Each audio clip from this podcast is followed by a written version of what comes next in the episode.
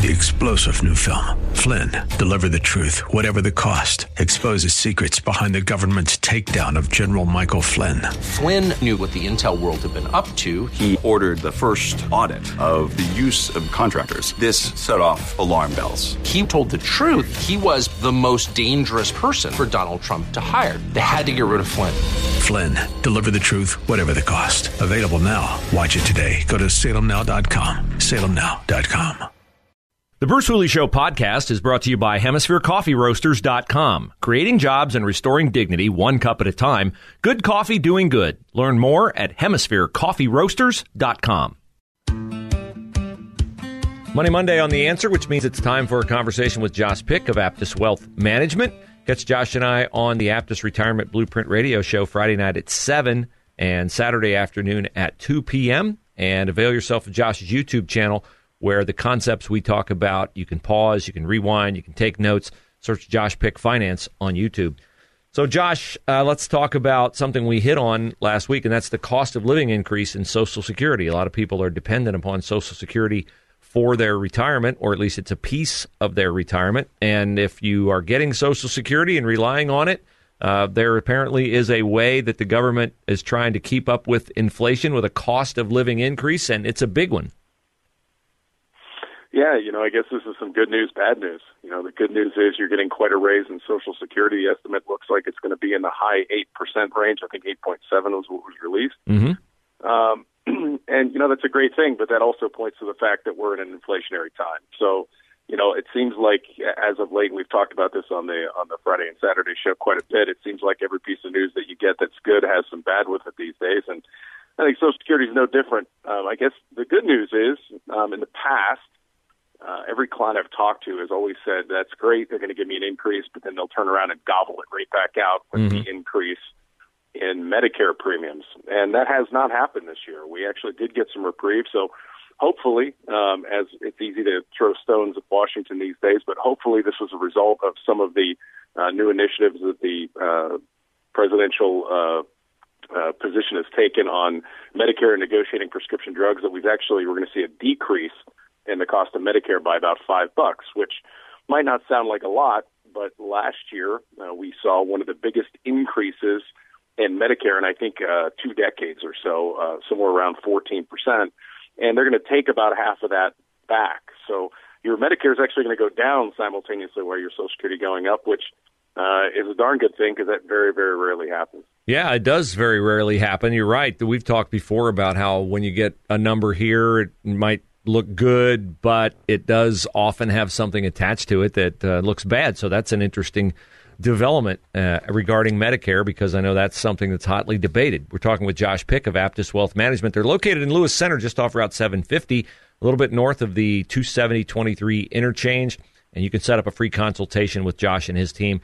Aptus Wealth website is aptusaptuswealth.com, and their phone number is 614 917 1040. So we got the inflation number last week. We got a bunch of numbers, and we have the Fed meeting again in early November, right before the midterm election.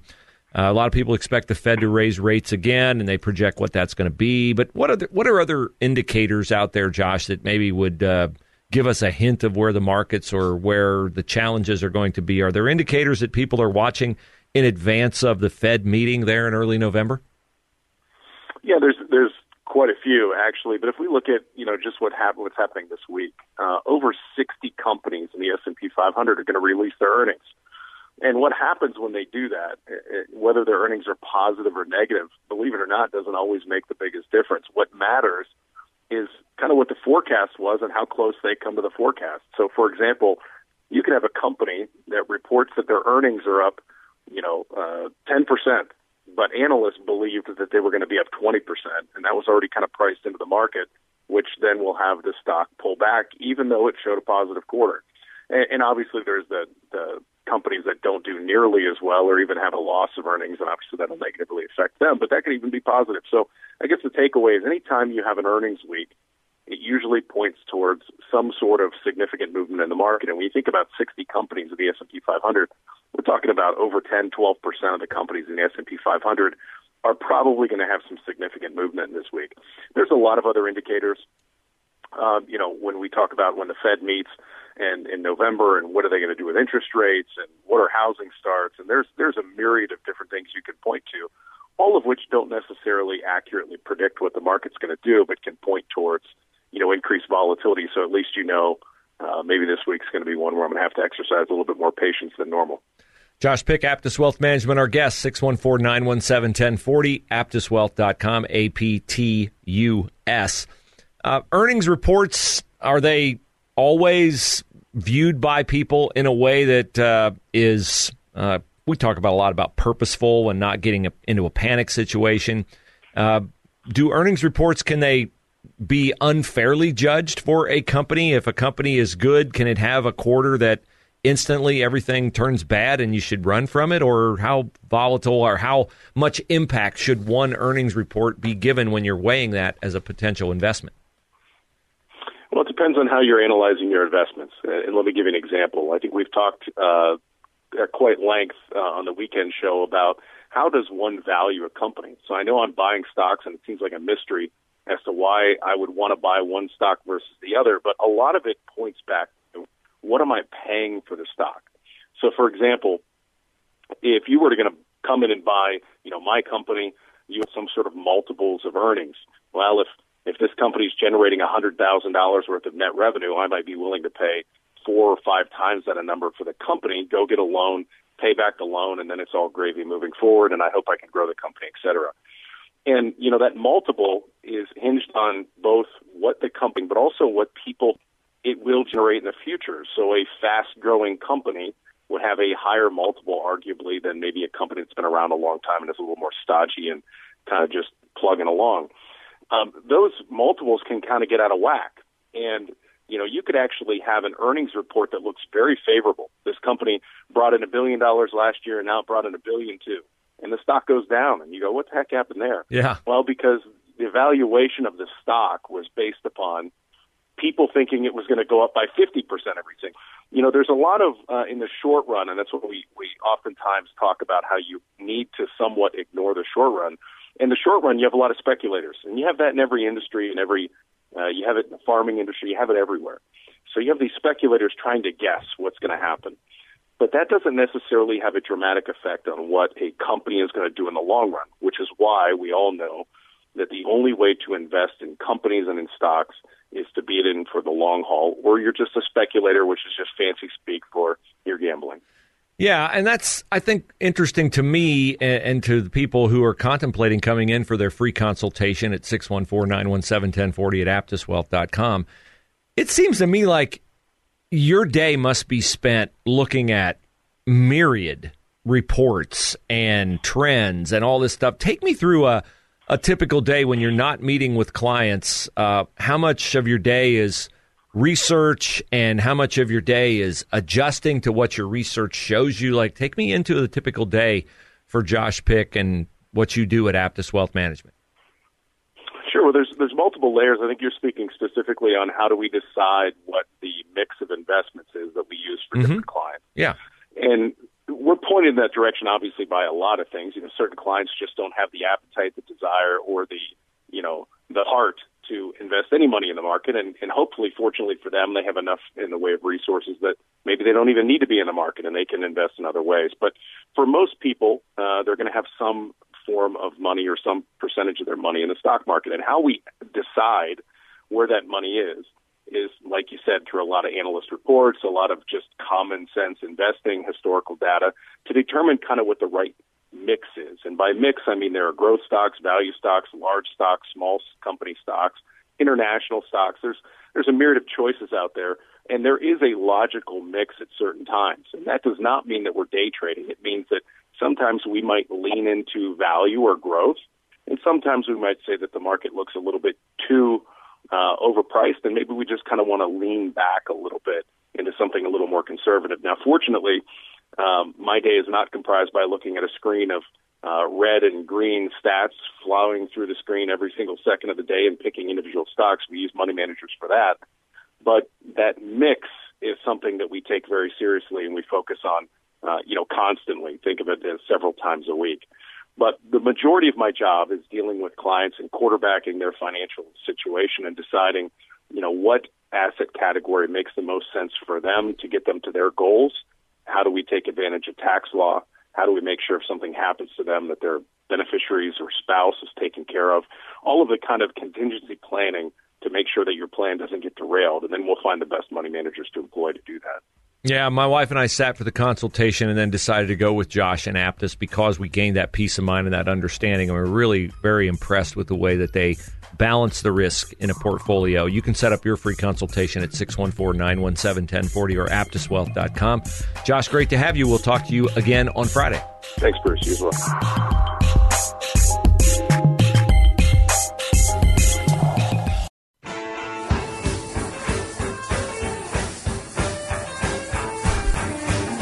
Uh, well, despite what uh, ice cream Joe Biden says, munching on a waffle cone double dip over the weekend, that inflation is a worldwide phenomenon and things are bad in, you know, Sri Lanka. So you should be happy here.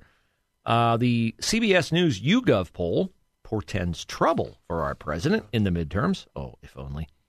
Uh, 65% of those polled felt like the U.S. economy is getting worse compared to only 15% who believed it was getting better. That means 15% of the people are stupid. 20% said the economy was staying the same. Not for me, it's not. 63% said gas prices in their area were going up, compared to 13% who said they were going down. 68% of the people said the Biden administration could be doing more to combat inflation, while 30% said the administration was doing everything that it could. That tells me that 30% of the people are so locked into supporting Democrats that results don't matter. That's what that says. You know what bothers me most about his statement you played earlier? Yes. the chairs room? Worldwide inflation. It was just, come on. That his first concern was the world. Yeah, the world. Take care of business at home, and the world will follow. Well, we can't just, do that, Alan, or we would be America first. And if you're America first, then you can't be a Democrat. It's just not possible. Now, point. That's my I think some of the reasons why the Biden polls are so bad, I genuinely believe people would not have made Joe Biden president if the Hunter Biden story got the attention it would get if the Hunter Biden story were the Donald Trump Jr. story or the Eric Trump story.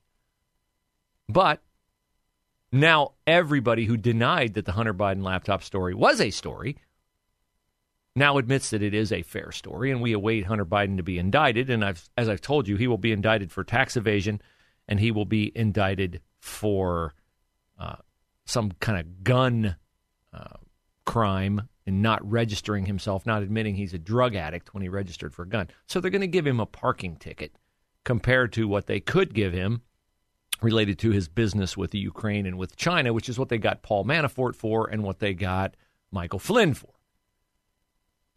But now, in hindsight, I think it's entertaining at least to hear the explanation.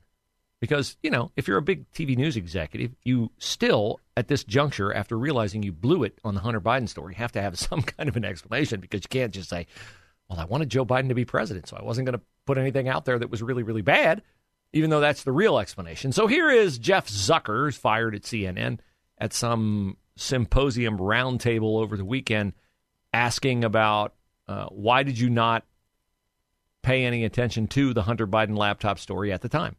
I believe they know this because I talked about it on air. I think that the Hunter laptop This is a was moderator worthy to of Zucker. more airing than it received right before the election. Either of you agree with me on that?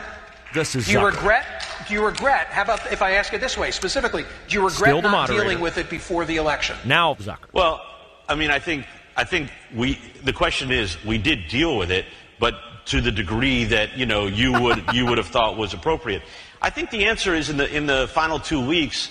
You know, it was looked at. We did not know enough about it. There was not, you know, there was not within two weeks of the election the ability when the messenger on that story was Rudy Giuliani. Okay?